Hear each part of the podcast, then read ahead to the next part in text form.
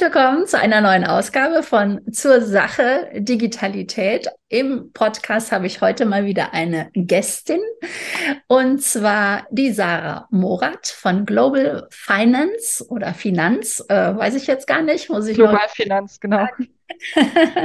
Herzlich willkommen. Der Titel sagt es schon, um was es heute geht. Genau, schön, dass ich da sein darf. Ja, sehr gerne. Ja, du bist die Sarah und Global Finanz äh, sagt ja schon alles. Äh, es geht heute um die Finanzierung. Das ist dein Aufgabengebiet. Das ist das, wo du drin glücklich bist und das schon seit 20 Jahren, ne? Wenn ich es richtig. Ja, genau. Äh, Genau, ich habe meine Ausbildung, ja, 2003 habe ich meine Ausbildung angefangen und ja, seit der Zeit bin ich äh, in der Bank gewesen und dann mhm kenne ich die Zeit natürlich auch in die ganze Branche seitdem. Und die Finanzierung ist wirklich ja meine Herzensangelegenheit. Ich liebe es einfach, Menschen in die eigenen vier Wände zu bringen. Das ist, finde ich, das Schönste, äh, was man machen kann und auch das Schönste, was so emotional behaftet ist bei allen finanziellen Themen. Ne? Ja, genau. Es ist einerseits, ne, sagt man immer, es ist ein sehr faktenbasiertes Thema. Äh, klar, ne, da werden Zahlen gedreht, aber es ist ja natürlich total emotional und insbesondere, wenn es noch um Immobilien geht. Ja, ich freue mich, weil das Thema natürlich auch schon seit einigen Monaten ja noch mal mehr, auch nicht nur in den Medien, sondern auch in unseren Köpfen vorhanden ist. Alles wird teurer, der Zins geht nach oben, der beruhigt sich vielleicht auch mal wieder und da gucken wir jetzt mal wieder. Ähm, von deiner Sicht aus, was du so alles rätst. Aber sag uns doch erstmal so ein bisschen, äh, ja, wie ist dein Werdegang? Du hast eine Bankfinanzierung gemacht, äh, Bankfin Banklehre gemacht, warst dann lange in der Bank und wann hast du dich selbstständig gemacht? Genau, ich bin, also ich bin, genau, ich bin 2003 mit der Ausbildung gestartet und war dann immer in der Bank gewesen. Ja, Bank, Bank, mhm. Bank, bin auch voll da drin aufgegangen. Ich habe dann noch studiert, berufsbegleitend. Das war auch herrlich, dann abends und samstags. Mhm. Äh, BWL.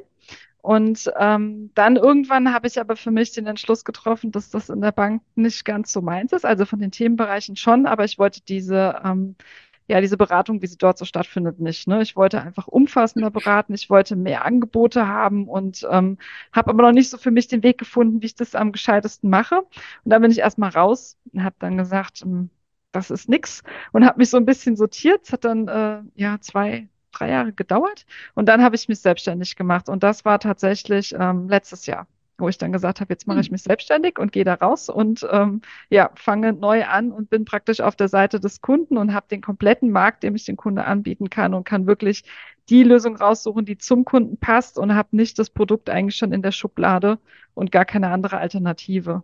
Mhm.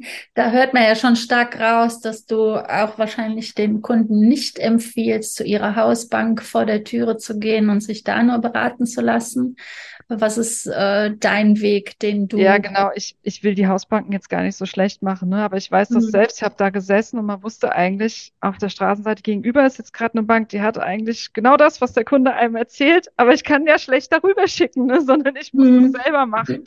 Und ähm, klar, dann hast du das angeboten, was halt die Bank an angeboten hat. So ist es halt bei der Hausbank und so ist es äh, bei jeder Bank letzten Endes auch. Ne? Und ähm, bei mir ist es so im Unterschied, ich ähm, habe einen anderen Blick auf den Kunden. Ich gucke mir halt komplett an, was hat er, ähm, wo ist überhaupt sein Ist-Zustand, wo will er hin. Wir sprechen auch über so Dinge wie ja, Ziele und Wünsche und da kommt dann halt auch frühzeitig ja. zu mir manchmal schon, wenn es gerade jetzt, wenn wir beim Thema Haus bleiben, bevor er das Haus gefunden hat, um erstmal zu sagen, was darf das Haus überhaupt kosten? Wie viel Haus kann ich mir überhaupt leisten? Um dann dem Immobilienmakler zu sagen, such bitte in der Höhe, das ist viel besser, wenn wir so vorausgeplant haben, als wenn der einfach losgeht, fängt an und sucht irgendeine Immobilie, findet die auch noch, kommt dann mit der zu mir und wir stellen dann fest, funktioniert nicht, die Hälfte vom Kaufpreis vielleicht, ne? Und dann muss wieder von vorne anfangen. Also das ist ein ganz wichtiger Schritt und ähm, den gehe ich mit meinen Kunden. Ja, äh, kommt dir das oft vor? Also ich bin ja auch als Immobilienmaklerin nicht nur äh, für die Beratung für die Immobilienmakler unterwegs, sondern verkaufe ja auch selber noch äh, Immobilien. Und mir ist das bisher recht selten vorgekommen, dass die Kunden äh, gar nicht so ihre Finanzierung sicher hatten oder vielleicht strahle ich das auch aus, dass diese Kunden dann auch nur zu mir kommen, die sich wirklich schon äh, eine Finanzierung berechnet haben oder nicht nur Pi mal Daumen wissen, wie hoch sie finanzieren können, sondern schon ziemlich konkret. Ähm, aber bei dir ist es öfters. Also ich kenne das öfters, dass die mit dem konkreten Kaufobjekt herbeikommen ne, und dann das Objekt aber einfach nicht zum Einkommen passt. Ja. Krass. Und also wirklich gar nicht zum Einkommen passt. Also kann man noch nicht mal sagen, man kann tricksen. Das Einzige, was dann bleibt, ist zu sagen, bitte, bitte die Oma oder fragt man der Familie rum, ob dir jemand Ja. noch 100.000 Euro leiht, ne? damit es irgendwie passt. Aber ja, wenn du halt eine größere Spanne hast, dann wird's halt schwierig. Ne? Und so Ja. gehen die halt viel sicherer dann an die Suche dran, wenn die von vornherein wissen, okay, die, die Summe sind 400, die Summe sind 500, 600, was auch immer. Und die sind eingeplant, die wissen, was für eine monatliche Rate da am Ende rauskommt. Und das macht es einfach entspannter und letzten Endes auch für den Makler, wenn er genau weiß. Und dann funktioniert es auch. Genau, deswegen bin ich jetzt auch so überrascht, ne, weil die müssen ja von einem Makler, es sei denn, es ist von einem Privateigentümer eine Immobilie inseriert gewesen, das gibt's ja auch noch zuhauf, aber äh, da schon mal direkt der Tipp an euch Makler, die jetzt zuhört und Maklerinnen, ne, also bitte vorher immer die Finanzierung schon klären und dieses vorab prüfen, was kann denn der Interessent überhaupt stemmen und ähm, gerade dafür bist du ja auch da, um da schon halt im Vorfeld äh, was mit zu überlegen, ne? Ja gut, das ist natürlich gut, wenn man die ähm, auch schon allein die erste Besichtigung, die erste Besichtigung ist ja bei, bei den meisten Maklern, ohne dass die irgendwelche Angaben wollen, außer ähm, ja, vielleicht fordern die die letzten drei Gehaltsnachweise an, wenn überhaupt, ne? Mhm. Aber ansonsten Ja. machen die ja nichts. Und dann äh, geht die Besichtigung ja los und danach kommen die ja dann zu mir. Also da haben die sich dann Häuser angeguckt und dann stehen die da, ne? Mhm.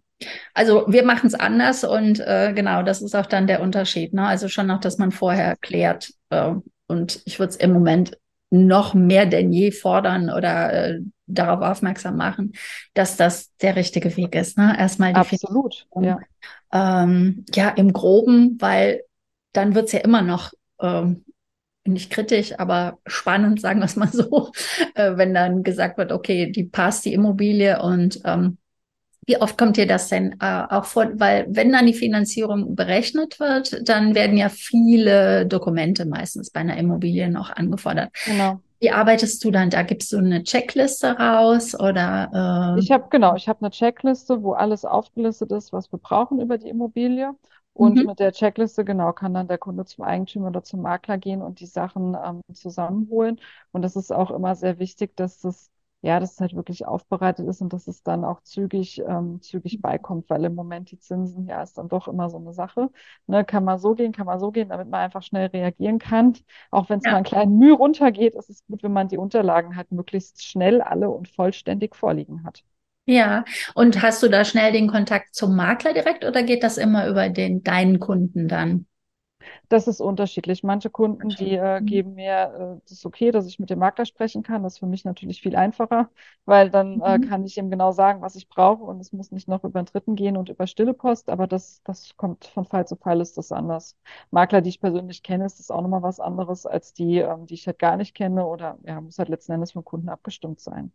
Genau, also es ist dann auch sinnvoll, den Kontakt direkt zu dir zu suchen, ne? Also ich, Ja. ich sag jetzt mal auch, wenn, wenn jetzt nicht du derjenige bist, mit denen meine Zuhörer zusammenarbeiten möchten, aber vielleicht tun sie das, das ist ja auch der Sinn, hier dieses Podcast neben dem Informativen überhaupt zur Finanzierung, was man beachten sollte. Also schon ruhig den Kontakt auch zu dem Finanzierungsberaterin zu suchen, weil es einfach schneller geht, ne, als dieses ähm, stille Post, wie du es gerade nanntest. Und äh, ich hatte das auch gerade beim letzten Immobilienverkauf. Da ging es um eine Reallast, die im Grundbuch eingetragen war.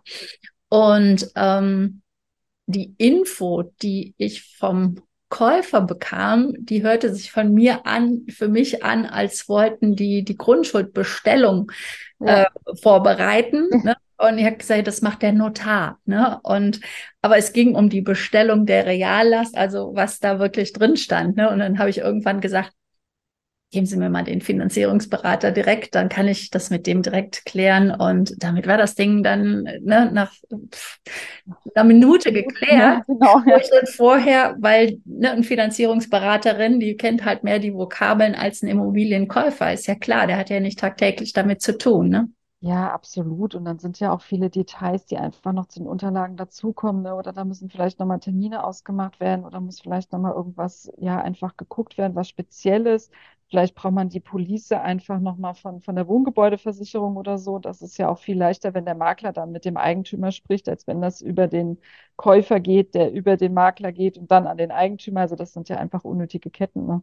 Ja, im besten Fall, also sollten ja, also nicht im besten Fall, es sollten zuvor alle Daten ja schon vom Makler vorbereitet sein, aufgearbeitet sein, am besten, sag ich immer, in einem sicheren DSGVO, DSGVO-konformen Datenraum abgelegt werden und dann gibt man den entsprechenden Link frei und äh, ne, dann. Und dann ist das drauf, ja.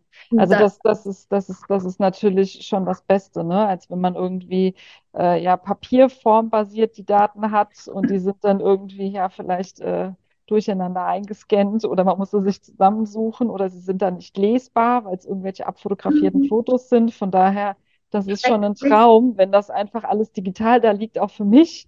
Und es ist verfügbar über so einen Link perfekt, ne? Oder auch gerne per Mail, aber Hauptsache man hat das und ähm, es ist lesbar, ansehbar und verwertbar. Das ist schon viel wert, ja. ja für mich, es hört sich so an, als wäre es nicht dein Tagesgeschäft. Für mich ist das so eine Normalität, so zu arbeiten. Und ja, nee. immer wieder, dass ich äh, da noch so viel rausgeben kann, ähm, ja, wie man einfach und schnell arbeiten kann, um dann auch letztendlich, ja, wenn man denn mal schon endlich einen Käufer oder Käuferin gefunden hat, auch wirklich schnell die Finanzierung hinbekommt. Äh, vor meinem vorletzter oder so Interviewpartner, ähm, da habe ich den, äh, hatten wir den Titel, ähm, so kommt man schnell zur Finanzierung. Da ging es um das Aufmaß einer Immobilie. Mhm. Das war ähm, Ronny Fieber von Easy GmbH und ähm, er bietet halt bundesweit an, dass die Immobilie aufgemessen wird, ne? weil das ist, glaube ich, auch unglaublich wichtig. Ja. Gerade bei den älteren Objekten, die jetzt auf dem Markt sind, wo einfach die Baupläne so alt sind, nicht lesbar sind, das habe ich so oft. Und dann muss ich auch, muss ich einen TÜV-Gutachter oder irgendwas hinschicken, der eine Aufmaß macht. Ne? Ja, genau, dieses, äh, dass es auch zertifiziert ist, ne? weil da auch sehr viele, ja, äh, ja zwar so schreiben, als wäre es super easy, günstig und von den Banken anerkannt. Und wenn man dann in die Tiefen geht, ist es eigentlich nur ein Erhaschen ja. der Leads. Ja, ja, ja, klar. Und dann, äh, nee, nee, mit dem, das ist so kompliziert, machen sie es jetzt anders und beauftragen sie mich dann. Und dann ist man doch bei dem eigentlichen, und das ist es ja auch wert, äh, ne, zwischen 600 und 1000 Euro dann wirklich ein zertifiziertes Aufmaß zu machen. Ne? Ja. Also okay, ähm, du hast auch geschrieben, du hast, äh, du magst es oder liebst es natürlich, äh, die Immobilien zu finanzieren, äh, aber du hast auch einen Kern, eine Kernzielgruppe. eine, genau, ich habe eine Kernzielgruppe, die kommt ähm, ja einfach so aus der Historie zustande. Ne? Ich habe hauptsächlich Familien, klar auf der Finanzierung, das sind junge Familien sehr oft, die halt eben ja so noch Anfang 30, vor 30, Ende 20 so um den Dreh sind, ne? Und die halt jetzt sagen, okay, sie haben den Traum vom eigenen Haus, die Familiengründung steht irgendwann bevor mhm. oder die haben schon geheiratet oder haben schon das erste Kind und sind irgendwie noch in ihrer kleinen Wohnung und wollen sich vergrößern. Und das sind so, ja, die Hauptzielgruppen, die ich betreue und nebenbei auch noch, oder nebenbei klingt so, als wäre es nebenbei, aber weitere Zielgruppen sind auch noch Frauen und Mediziner, ähm, bei denen ich auch einfach viele im Kundenstamm drin habe, ja. Ja. Und genau. Frauen, weil es nochmal ein ganz anderes Thema, Frauen und Finanzen. Ne? Ja, ne? Liegt das mir auch am Herzen, ja. Das ist, ähm, ja, ich hatte mir auch deinen Instagram-Account äh, angeschaut. Wir werden das ja auch unter den Show Notes alles äh, verlinken. Und da hattest du jetzt auch noch mal kurz erwähnt, ne? Das ist ja echt in der Historie. Ich finde das jedes Mal so schockierend, diese Jahreszahlen zu hören, wann Frauen selbstständig geworden sind. Und ja, das, das irre, ne? Deutschland, das ist, ne, was, ähm, was war es, 1962 haben wir erst Konto eröffnet, ja. Konten eröffnet. Erlaubnis gehabt, ein Konto, ein Bankkonto zu eröffnen. Ne? Also das hat unsere Mamas ja alle wahrscheinlich äh, Betroffen, oder uns selber sogar noch äh, ja. ja, war, war da so, dann in den 70er Jahren war es auch noch so, dass wir, dass Frauen nur arbeiten durften, wenn der Mann es zugelassen hat. Der konnte sogar, ich glaube, bis, bis Ende 70 konnte der Mann einfach das Arbeitsverhältnis ja. kündigen, ne? Wo ich dachte, krass ist das denn, ne? Das kann man sich nicht vorstellen. Also. Hat der Mann keine Lust, geht zum Chef und sagt, meine Frau kriegt gekündigt, ne? Und du kannst gar nichts machen als Frau. Also unglaublich, ne? Aber ja, ja ja, so ist das. das Aber so ist es halt auch so mitgewachsen, dass dann Frauen einfach, ähm, also gar nicht darüber nachdenken. Ich glaube, vielen ist das gar nicht bewusst, dass das so in der Historie drin liegt, mhm. aber das einfach so in die Wiege mitgelegt. Jo, Ja, die Finanzen, die kümmert sich der Mann, kümmert sich der Papa, kümmert sich, was weiß ich, irgendeine männliche Bezugsperson oder ja, Vertrauensperson, die das dann managt, ne? ja.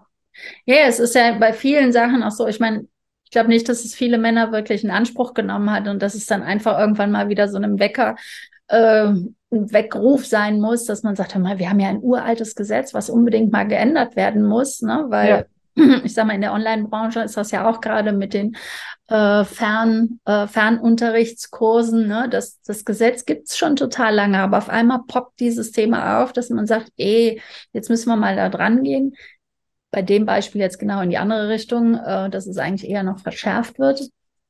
Aber ne, so mit den Frauen, das ist unfassbar, wenn man sich da mal wirklich die Jahreszahlen anguckt, weil es ist halt nicht 100 Jahre, sondern gerade mal ein paar zehn Jahre her, ja, absolut, ne? wo das erst, äh, ja, wo die Frauen wirklich äh, selbstständig wurden und ja, super, dass ähm, das auch dein Spezial oder dein Wunschkunde ist. Und ähm, klar, man schickt die anderen dann nicht nach Hause, aber Ja, dann ne, äh, kann man sich an mit denen sehr gut auseinandersetzen und kennt eigentlich die Themen. Ähm, ist auch schon genau bei vielen Scheidungen dann irgendwie aufgefallen, dass die Frau gar nicht im Grundbuch eingetragen war, weil der Mann die Finanzen geregelt hat. Dem Mann gehörte das Haus, die Frau war gar nicht berücksichtigt und die dachte die ganze Zeit, ja, die Hälfte des Hauses gehört ihr, ne? Das okay. ist dann, das sind dann auch so Dinge, die sind dann, ja, die erlebt man dann so. Man denkt, okay, spannend. Aber dann ist natürlich zu spät. Wenn man sich dann nicht damit beschäftigt hat, dann äh, war es das. In dem Moment kann man es ja nicht rückgängig machen. Ja, ja, wenn man dann noch Gütertrennung hat und solche Sachen, ne, dann wird es Ja, dann äh, ganz, ganz haarig. Ja. ja. Ähm, gehen wir nochmal auf so die, die, vielleicht den Ablauf. Also was empfiehlst du? Du hast jetzt gesagt, ne, man sollte auf jeden Fall am besten vom Makler schon die Daten ordentlich aufgearbeitet haben, dass man also eine transparente Immobilie hat. Aber bevor man überhaupt nach einer transparenten Immobilie sucht, dass man zuvor zu dir kommt oder zum Finanzberater und sich erstmal ausrechnen lässt, wie ist überhaupt mein, mein Budget, ne? Äh, was kann Klar, ich ich meine, im Moment ist es halt auch extrem schwierig. Ne? Wir haben Zinsen, die sind innerhalb von kürzester Zeit von unter einem Prozent für zehn Jahre auf über vier Prozent gestiegen. Ne? Also das ist einfach Mhm. auch eine Situation, da muss man halt auch sich berechnen lassen, einfach, was kostet das im Monat, wenn ich die Immobilie habe. Ich finde es wichtig dann Ja. einfach, dass man da anfängt und guckt die Einnahmen und Ausgaben einfach mal, was bleibt da übrig, was kann man sich leisten, was will man sich leisten um dann halt einfach da schon mal einen Bereich zu haben, um dann halt auch zu gucken, wo das Ganze hinläuft. Das Mhm. finde ich ist einfach die Grundbasis, bevor man eigentlich zum Immobilienmakler geht. Ja, Weil eine Immobilie ist ja auch was, sorry, was, was so, ähm, was so was Langes ist. Es ist ja nicht was, ich stehe, ich gehe jetzt ins Bett, wach morgens auf und denke mir, ach ja, und heute beschäftige ich mich mit einer Immobilie, ne? Weil das sollte eigentlich was sein, was ein bisschen länger geplant ist, was auch fundiert geplant ist. Das ist eine größere Sache und da macht es einfach ja auch Sinn, dass, dass man, dass man jahrelang vielleicht auch schon ein bisschen darauf hinarbeitet, dass man ein bisschen Eigenkapital Mhm. anspart oder sich darum kümmert, wo kriegt man Eigenkapital her, dass man sich der finanziellen Belastung bewusst ist, die einfach die nächsten 20, 30 Jahre da ist was aber ja auch eine Entlastung letzten Endes zur Miete ist, die ja Mhm. auch äh, sonst äh, unkalkulierbar werden kann. Nur äh, das wäre so der erste Schritt. Genau. Und dann der Immobilienmakler, ja, dass der die Daten aufbereitet hat, die einfach ähm, für die Finanzierung benötigt werden. Das ist für mich total wichtig, weil dann kann ich einfach schnell arbeiten. Dann weiß Mhm. ich, was will der Kunde, was kann der Kunde. Und wenn ich die Daten vom Haus habe, dann kann ich einfach ganz schnell mit den Banken in die, in die Gespräche gehen und ähm, bekomme dann auch Antworten zu welchen Mhm. Möglichkeiten die Finanzierung äh, gemacht werden kann. Mit äh, wie vielen Banken arbeitest oder wie viele Angebote erstellst du dann äh, für den Kunden? Also ich arbeite mit über 400 Banken zusammen, aber der Kunde Mhm. bekommt nicht 400 Angebote, sondern Ja. das wird natürlich eingeschränkt auf das, je nachdem, was der Kunde für Präferenzen hat. Ne? Es gibt welche, die sagen, wir wollen das in zehn Jahren komplett zurückgezahlt haben. Es gibt Ja. welche, die sagen, wir wollen Ja. viele Sondertilgungen machen. Es gibt welche, die sagen, wir planen die Kinder in zwei, drei Jahren oder wir planen mehrere Kinder. Wir müssen die Rate mal ein bisschen nach unten anpassen. Und ähm, je nachdem, was da so für, für Variablen reinkommen, fallen viele Banken weg. Und dann nehmen wir einfach ja die besten zwei, drei, die übrig bleiben von den Konditionen her. Ja, schönes Beispiel, ne? Wie individuell wirklich diese Planung sein kann. Und äh, da ist es auch offensichtlich, dass man eine Finanzberaterin benötigt und nicht halt unbedingt bei der Bank um die Ecke nur anfragt, weil die halt ja da schon, ja, eingeschränkt sind, ne? Weil, Ja, absolut. Das fängt ja auch schon an mit der Immobilienbewertung. Ich hatte Kunden, die haben mir gesagt, ja, sie sind abgelehnt worden von der Hausbank. Mhm, von der anderen Bank auch und von noch einer Bank auch. Ja, die waren dreimal bei einer Sparkasse und alle drei Sparkassen haben halt eben die gleichen Bedingungen für ihre Finanzierung. Ne? Und wenn ja, man dann halt mal zu einer Volksbank oder zu einer ähm, ja, größeren Bank geht, zu einer Deutschen Bank, zu einer Commerzbank, keine Ahnung, zu irgendeiner anderen, die haben halt alle unterschiedliche Kriterien wieder, allein schon ähm, was die Haushaltsrechnung angeht. Und dann ist es vielleicht keine Ablehnung mehr, sondern dann ist es auf einmal möglich. Ne? ja, ja, super. Ich habe mich auch gerade, ähm, ich bin gerade in einer Airbnb-Wohnung unterwegs und äh, mein Vermieter, jeder erzählte mir auch gerade, dass, dass er das so oft erlebt hat, äh, dass ein Bankberater, der einfach alles möglich gemacht hat, ne? Also er hat sehr vielen, also es ist sein Nachbar, dieser äh, Bankberater oder Finanzierungsberater und äh, der sagt, da habe ich immer meine Freunde hingeschickt, weil all, weil er auch in der Kunstszene unterwegs ist, ne? Kunst und Künstler, ja, kein Job, der sicher Ja. ist, kein Beamtentum mit Jobsicherheit, äh, aber pff, ich sage mal, es hat sowieso keiner einen sicheren Job, ne? Nee, absolut nicht, ja. Das ist schon sicher. das, das ist, da war schon so die, das, das Gespräch, ne, ja, der schafft es und der nicht, ne, also das glaubt man ja eigentlich gar nicht, wenn man, äh, ne, wie du schon sagst, dreimal eine Absage kriegt, denkt man ja, dann müssen wir es vergessen, ne, aber gar nicht. Nee, gar nicht. So, man muss halt einfach dann wissen, okay, wo kann man das, wo kann man den Fall oder wo kann man den Kunden am besten hinbringen? Welche Bank passt zu ihm? Das ist ja genau Ja, das, was halt gematcht sein muss. Und nicht jede ja, Bank passt zu jedem Kunden, ne? Das ja. ist halt so einfach. Und äh, sagst du trotzdem ähm, eine gewisse Quote, die an Eigentum oder Eigenkapital vorhanden sein muss? Ja, also die Nebenkosten müssen auf jeden Fall, also Notar, Mhm. Grunderwerbsteuer, Makler, die müssen auf jeden Fall mit dem Eigenkapital ähm, bezahlt werden. Und dann, also hat man ja den reinen Kaufpreis von der Immobilie. Dann Mhm. kommt es natürlich drauf an, ähm, was die Immobilie wert ist, ja, was jetzt geplant ist. Wenn da sanierungsmöglich, äh, Sanierungsthemen irgendwie anstehen, dann sind das ja Dinge, die den Wert der Immobilie wieder erhöhen. Ne? Dann, Mhm. dann, dann kann man das natürlich mitfinanzieren. Ansonsten ist es aber immer gut, wenn man nochmal so ja, 10, 15, 20 Prozent einfach an Eigenkapital zusätzlich hat, weil dann wird die Kondition halt einfach besser. Ja, also Je mehr spannend. Eigenkapital, des, desto besser ist einfach ähm, ja, die Finanzierung auch dann durchzuziehen. Ja. Und umso mehr, seitdem die Zinsen gestiegen sind. Genau, und umso mehr auch äh, zu der aktuellen Situation, in der die Banken doch auch sehr vorsichtig sind mit der Kreditvergabe und sehr, sehr hohe Mhm. Anforderungen da einfach äh, an den Tag legen. Ja, genau. Ähm, da mit den Zinsen, da, wenn man sich diese Kurve anschaut, ne, äh, da kann man ja sagen, es ist ja eigentlich so, vor zehn Jahren genau hat es begonnen, dass die Zinsen gesenkt sind, äh, wurden, also nach unten gegangen, also so grob. Also, dass jetzt viele, die zehn Jahre finanziert haben, ja eigentlich genau zur Hochzinsphase äh, neu finanzieren müssen, oder? Ja, ich muss immer so ein bisschen schmunzeln, ne, wenn man einfach mal so zurückdenkt, so 2012, 2013, ne, da war irgendwie auch so, ja, oder 2011, da war auch so 4, 5 Prozent. Und Ja, da waren die Kunden, die gesagt haben, boah, 4, 5 Prozent, das ist ja so günstig. super. Das machen wir fest, am besten für 20 Jahre, ne?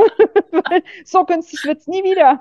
Also Ja, es gab wirklich so oft diese Meinung. ja, Und ähm, hat man damals auch einfach gedacht, nee, günstiger kann es ja einfach nicht mehr werden. Das ist ja schon so gut. ja. Und dann, genau, kam diese, diese krasse Situation in den letzten Jahren, also wirklich eine Ausnahmesituation eigentlich, ja, dass das so runtergegangen Ja, ist. Und dann äh, kam in den Gesprächen, also das ist jetzt 0,9, ne? Vielleicht sollten wir das lang festmachen. Nee, ich glaube, das wird noch günstiger. Und ich oh dachte, Gott. Leute, Ja, es kann doch gar nicht günstiger werden. Aber da kamen die Theorien von den Negativzinsen und sowas, wo ich nur dachte, das gibt's doch nicht, ne? ja, es kann eine Finanzierung zu Negativzinsen geben, aber ähm, ja, also einfach da wurde dann auch nicht auf einen langen Zeitraum, also schon auch auf zehn Jahre oder auf 20 Jahre, aber da hat man ganz hm. wenig auch nur in Kauf genommen, zu sagen, okay, dann zahle ich ein bisschen mehr, aber dafür habe ich eine ganz lange Laufzeit und gehe da raus, sondern da war auch oft die Meinung, nein, also das äh, machen wir nur für zehn Jahre, das wird bestimmt so bleiben, es geht nicht wieder hoch. ja, Aber überlegen, wo man halt herkommt, ne? Und dass Ja. das halt echt utopisch war und dass wir jetzt eigentlich ja wieder auf dem Niveau sind, wo wir uns vorher immer bewegt haben. Und wir sind ja immer noch da, wo vor zehn Jahren man gesagt hat, boah, ist das günstig, günstiger kann es gar nicht mehr werden, ne? Hm. Ich finde es immer super interessant, nicht von der, von jetzt zurückzugucken, sondern von der Vergangenheit und von dort aus dann nach vorne zu gucken. Ne? Ja, In den 90er hatte man 10, 11 Prozent und deswegen war es ja dann so, ne, dass man gesagt hat, boah, 4 Prozent günstiger kann es nicht werden und jetzt ja, stöhnen alle, äh, wobei das das normalste, normalerer Zinssatz ist. Äh, klar. Das, das Jahre. das, was halt dazu spielt, ist, dass halt alles teurer geworden ist, ne? Also die Ja, Güter ist teurer geworden, die Immobilien sind teurer geworden und klar wird jetzt jeder, der das hört, sagen, ja, vor zehn Jahren hast du auch äh, dein Haus für 300.000 bis 400.000 Euro gekauft, was du heute für 500.000 bis 600.000 Euro kaufst zu, zu dem Zins, mhm. ne? Aber ähm, ja, das ist halt das ist halt einfach auch der Wert der Immobilie, ne, der einfach ja auch nicht fällt, sondern der Bestand hat, der immer wertvoller wird. Und noch niemals hat eine Immobilie zum Glück auch an Wert verloren und wird weniger wert oder ist Ja, gleichbleibend. Das würde ja einfach auch, ähm, ja, dieser Anlage, ist ja auch eine Anlage letztens, dieser Werthaltigkeit widersprechen. Ja, hast du denn auch schon erlebt, so krasse Immobilienabbewertungen, also dass die Kaufpreise eigentlich wirklich viel zu überzogen waren vom Eigentümer und dass da dann doch mal noch stark nach unten korrigiert werden musste? Gerade weil ja auch in den letzten Jahren, also bis 2022, äh, die Eigentümer gerne noch ein paar Tausende von Euros auf den Kaufpreis, auf den Wert der Immobilie draufgelegt haben und die Immobilie ging weg, aber das ist ja jetzt nicht mehr so. Konntest du da, hast du da Erfahrung? Äh, Nee, im Moment ist eigentlich so, dass der Wert, der letzten Endes dann angenommen ist, auch der Wert, der für die Immobilie übernommen wird. Also klar bewerten das die Banken, aber dass sie da jetzt nochmal groß ja, abgewertet haben oder so. Nein. Ja, ist gut. Welche Fehler sollte man dann irgendwie noch vermeiden oder so bei einer Finanzierung? Ist irgendwas, wo du sagst, oh, da sollte da mal bitte drauf achten? Oder also ob jetzt Makler oder die Makler für ihre Kunden, dass sie da ihnen Tipps geben können? Ja, also die Kunden sollten halt wirklich gucken, passt die Finanzierung so, wie ich sie habe, für die ganze Zeit. Man muss, finde ich, auch den kompletten Zeitraum bedenken. Ne? Also man fängt jetzt an zu finanzieren, haben wir wieder das Pärchen, irgendwie Ende 20, die sind vielleicht verheiratet, die planen ihre Kinder, dann kommen Ja. noch andere Unwägbarkeiten, auf die sollte man einfach gucken. Ne? Und nicht jetzt einfach nur sagen, okay, zum Stand, Zeitpunkt jetzt, man hat zwei Gehälter, äh, das Gehalt ist da, die Finanzierung passt für zehn Jahre läuft das so, aber was übermorgen ist, da denke ich gar nicht erst dran, sondern ich finde, das muss, das muss einfach mit bedacht werden. Dann kommen die Kinder, dann kommt ein Teilzeitjob, dann fällt ein Gehalt mal ein Teil weg und ähm, auch da muss die Finanzierung noch tragbar sein. Mhm.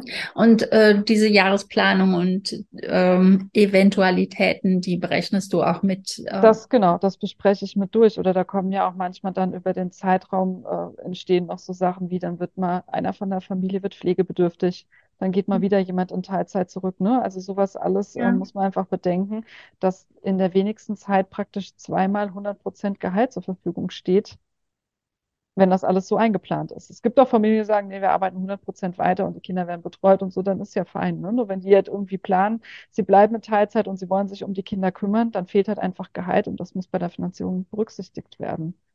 Und halt Ja. auch, dass der Zins sich ändern kann. Ne? Also wir werden jetzt, glaube ich, in nächster Zeit sehr viele Familien erleben, die das nicht berücksichtigt haben, die zu 0, irgendwas finanziert haben, die ihre Rate haben, ihr Haus haben, drei Kinder haben und die dann mit 4% sich das Haus einfach nicht mehr leisten können. Das ist eine zu große Differenz. Ja, Ja. genau. Weil sie einfach das nicht bedacht haben. Mhm. Und das ist dann halt schade. Also den Fehler sollte man nicht machen, egal wo jetzt die Zinsen stehen, dass man einfach das einkalkuliert oder halt dann so kalkuliert, dass man sagt, in der Zeit, wo wir es jetzt festgeschrieben haben, haben wir möglichst viel zurückgezahlt, sodass das Genau. Risiko am Ende dieser äh, Zinsfestschreibung einfach möglichst gering ist, dass wir in dem Haus auch bleiben können, weil das ist ja letzten Endes Sinn der Sache, dass man sein Mhm. Zuhause plant und äh, daran alt werden kann. Ja. Ja. Ja, es gibt äh, viele Dinge, ne, wo, wenn man alltäglich da drin ist, dann, dann kann man das fragen, dann, dann denkt man da dran, aber die Immobilienkäufer, äh, die sind dann halt doch immer nur schockverliebt in die Die, Immobilie. ja, natürlich. Aber das führt halt zu nichts, ne? Ich hatte einen Kunden, Ja, der hat auch seine Immobilie gekauft, der war schockverliebt da rein. Die haben das die haben das finanziert, den Kauf dieser Immobilie, letzten Endes nur die Immobilie und ähm, wussten aber, sie müssen eine komplette Kernsanierung machen, komplett das ganze Haus umbauen, damit sie es Mhm. bewohnen können. Und die Kernsanierung wurde in dieser ersten Finanzierung einfach nicht berücksichtigt. Das war auch eine kurzfristige Finanzierung, also es war schon bewusst so, dass da noch was kommt, aber halt nicht weitergedacht. Ja. Und äh, dieses Weiterdenken dann für die Sanierung, für den Umbau, hat letzten Endes dazu geführt, dass das äh, viel zu viel Geld gewesen wäre, was sie hätten aufnehmen müssen. Es ging finanziell nicht, also es ging monatlich gar nicht und das wollten die auch nicht, dann so in der Form. Und das Mhm. hat dann dazu geführt, dass sie die Immobilie wieder verkaufen mussten. Und sowas, ähm, das kann man sich einfach sparen, wenn man das halt von vornherein komplett äh, durchdenkt oder letzten Endes auch da halt eine Beratung hat, die komplett über die Lebensphase halt rausgeht und die das Gesamte, den Mhm. Gesamtblick hat und nicht nur kurzweilig auf den Moment. Ja, ich denke jetzt gerade, man könnte jetzt denken, ja, okay, Maklers Geschäft ist äh, Verkauf von Immobilien, dann ist es ja eigentlich umso besser, wenn man das nicht alles mit erwähnt, äh, ne? Denn wenn man dann schnell wieder verkaufen muss, hat man wieder den Maklerauftrag. Aber ich sage mal, nee, das ist sehr kurzfristig gedacht, weil die Weiterempfehlung, die besteht ja dann, wenn der Kunde zufrieden ist. Und wenn er merkt, mein, mein Makler hat mich da gar nicht beraten oder darauf hingewiesen, ähm, ne, dass es finanziell äh, vielleicht doch ein bisschen knapp ist, beziehungsweise dass das Haus halt nochmal äh, grundsätzlich saniert oder modernisiert werden müsste, ähm, ja, dann ist es langfristig halt besser, ähm, wirklich den Kunden auch einen guten Finanzierungsberaterin weiterzugeben, sodass das langfristig läuft. Und dann äh, wundert man sich immer, wie oft man dann weiterempfohlen wird, weil man so gut beraten hat. Ne? Absolut. Und bei, bei euch Maklern ist das ja auch so. Ne? Das ist doch einfach schön, wenn ihr die Vertrauensperson für die Familie seid. Und gerade in so einer Familie Ja. passiert doch viel, ne? Über die Generationen hinweg. Dann irgendwann kommt es, auch wenn es jetzt kein schönes Thema ist, ne? Aber irgendwann kommt es, dass jemand stirbt und durch den, durch das Ja. Versterben von den Eltern müssen die Häuser irgendwie verkauft werden. Meistens ja doch, weil die Kinder dann nicht einziehen, weil bis dahin sie irgendwie selber Mhm. schon ein Ja. Eigenheim haben. Und da ist doch gut, wenn man irgendwie einen Makler in der Familie hat, wo man sagt, dem vertraut man und das ist gut gelaufen, da hat man guten, gute Erinnerung dran, weil dann äh, läuft das ja auch durch. Mhm, definitiv. da, ne? Ja, und Vertrauen ist auf jeden Fall ein Thema, was sehr wichtig ist. ne? Ich sage immer Vertrauen ins Produkt, in die Firma und in die Genau. Person. Und damit wir dich als Person auch noch ein bisschen kennenlernen, mache ich jetzt mein kleines Spielchen mit den äh, Speed-Antworten, also im Auswahlverfahren, dass ich dich äh, um Benennung eines Begriffes nenne, bitte, und ich benenne dir zwei und du suchst dir einen aus. Okay, ich bin gespannt. Und zwar Berge oder Meer? Mehr. Meer. Kommt ganz, ganz direkt. Okay. Das ist nicht schwer. Morat, das hört sich, bist du in Deutschland geboren? Oder Ja. sind deine Wurzeln auch in Ja, Deutschland? ja, sind in Ja? Deutschland, ja. Ah, Ja. okay. Vielleicht, ich dachte gerade, du hast auch so dunkle Haare, das hätte auch was südländisch sein können. Ja, okay. nee, kommt äh, aus dem südlichen unten, also aus äh, Schwarzwaldecke da. Ah, Da ist der Name auch ganz oft vertreten. Ja. okay. Fleisch oder Gemüse? Gemüse, Gemüse. Kino oder Theater? Theater, Ah, schön. Online oder offline? offline, Audio oder Video? das ist schwer. Audio, Mhm. Android oder iOS? Android. Hey, ich glaube, du bist die Erste. Ehrlich? Ich hatte einmal ein Apple-PC.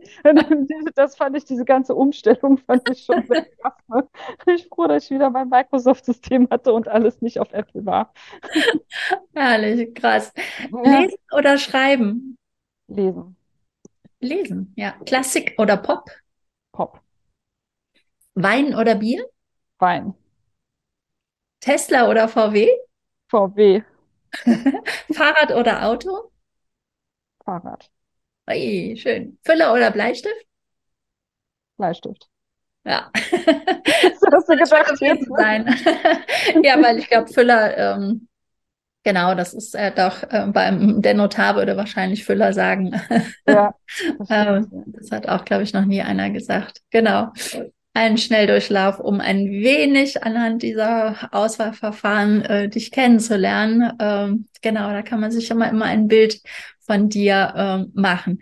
Ja, ähm, Wo findet man dich, wenn man dich beauftragen möchte oder halt als Makler mit dir oder bist du überhaupt bundesweit tätig oder in welchen Regionen bist du tätig? Wir haben schon deinen Wunschkunden angesprochen auf Seite, für die du gerne finanzierst, was aber nicht heißt, dass du die anderen nicht auch finanzierst. Aber äh, genau, erzähl doch nochmal ein bisschen, wo du tätig bist ähm, und wie du da arbeitest. Genau, also ich wohne in Bingen am Rhein, wunderbar, schön am Wasser zwischen äh, Wasser und Wald hier dazwischen ja. eingebettet. Das ist in der Nähe von Mainz ja letzten Endes. Und ähm, klar, die regionalen Kunden alle äh, im Umkreis von Mainz, von Wiesbaden, Rhein-Main-Gebiet, Bingen und so, das ist natürlich perfekt. Aber ich kann auch bundesweit tätig sein, bin ich auch sehr oft, weil ja. ich viel Online-Beratung letzten Endes mache und die Kunden äh, nicht immer zu mir kommen, ich auch nicht zu den Kunden, selbst wenn sie regional da sind. Von daher ist es deutschlandweit möglich. Ja, dann machst du mit den Zoom-Meetings, Team, genau, Teams genau. wahrscheinlich, ne, weil genau. du Microsoft. genau, ich mache das genau. Ich mache tatsächlich Teams-Meetings, ja. Aber darüber kann man das äh, sehr gut machen. Die Corona-Zeit hat es ja auch gezeigt, da ging alles sowieso nur so und ähm, ja. ist für viele auch dann schon weit verbreitet, mhm. dass man darüber einfach die Beratung macht. Ja, jetzt hat man dich etwas hier über das äh, Video, über das Interviewer kennenlernen können. Und ich erwähnte eben schon, du hast einen Instagram-Account, äh, wo du auch, äh, ja, ich glaube, so ein bisschen startest, äh, da genau. auch auf Social Media tätig zu sein. Auf LinkedIn bist du auch? Genau, auf LinkedIn bin ich auch. Ja, auf Instagram war ich noch gar nicht so lange. Habe dann irgendwann gedacht, okay, komm, ich fange jetzt mal damit an. Musste ja. mich dann doch erstmal da reinfuchsen, aber äh, das läuft, das wird. Ja. Mal noch schöner. Und ähm, LinkedIn bin ich auch, absolut. Und Homepage habe ich auch. Ähm, in Kürze ist sie auch wieder online. Sarah wird gerade überarbeitet, ne? Aber genau. saramorat.de und da findet man das auch. Einfach zusammengeschrieben, Vorname, Nachname. Ja, ich werde es unterhalb ähm, ja, des Videos, wo auch immer man uns gerade zuhört oder ne, unter dem YouTube oder im Podcast oder im Blogartikel auf jeden Fall die ganzen Links äh, vergeben. Also traut euch einfach, die Sarah zu kontaktieren und sich mit ihr auszutauschen. Auf ja. jeden Fall. Ich freue mich auf jeden, der sich irgendwie meldet und den ich kennenlernen kann. Bin schon sehr gespannt. Ja, das kann auch noch Jahre später kommen, ne? weil so ein ja. Interview ist einmal online und äh, dann läuft's. Und das ist ja immer schön, wenn man auch ein Gesicht zu demjenigen hat, mit dem man spricht, beziehungsweise durch die Online-Meetings ist das ja eh heute gegeben. Absolut, ja. ja. Liebe Sarah, gerade zu diesem spannenden Thema, wo die Zinsen gerade ja nach oben gehen, wo alle denken, boah, das ist ganz schlimm, aber eigentlich ist es ganz normal. Und ja. äh, vor zehn Jahren hätten wir gesagt, yeah, super. Ja, ja, absolut. es ist, ist, genau, es ist ja auch gerade jetzt, muss ich immer wieder auch im Kopf behalten, wir brauchen 400.000 Wohnungen pro Jahr. Also der Wohnraum ist so knapp, ne? Und es wird so gesucht und es ist eigentlich, wenn man das mal so betrachtet, ist eine gute Zeit, ne? Weil Wohnraum ist knapp, Mieten steigen Wohnraum wird gesucht und ja, dieses ganze Prozedere führt ja so dazu, dass man einfach genau jetzt sagt, die Zeit ist eigentlich perfekt, ne? Ja, genau. Es kommt immer auf die Perspektive drauf an und ähm, es geht immer, ne? Ähm, ja. Klar, du hattest auch eben angesprochen, dass alles andere auch so teuer geworden ist. Das ist wahrscheinlich das, was uns halt ein bisschen mehr belastet, ne? weil ähm, ja die monatlichen Ausgaben jetzt gerade bei Lebensmitteln oder so auch immens äh, gestiegen sind. Aber es ist nichts unmöglich, es ist alles gut. Und äh, wenn man da Hilfe benötigt, kann man dich anrufen, kann man dich anmailen und auf die verschiedensten Arten und Weisen kontaktieren. Und ich bedanke mich recht herzlich, dass du, wie gesagt, zu diesem spannenden Thema, zu diesem aktuellen Thema heute mein Gast gewesen bist. Ja, danke, dass ich da sein durfte. Hat mich sehr gefreut. Bitte schön, ich gerne. Ich freue mich, genau. Auf jeden, der irgendwelche Fragen hat, der darf sich natürlich gern jederzeit melden. Alles klar, das sollen die Hörer machen. Danke dir. Danke.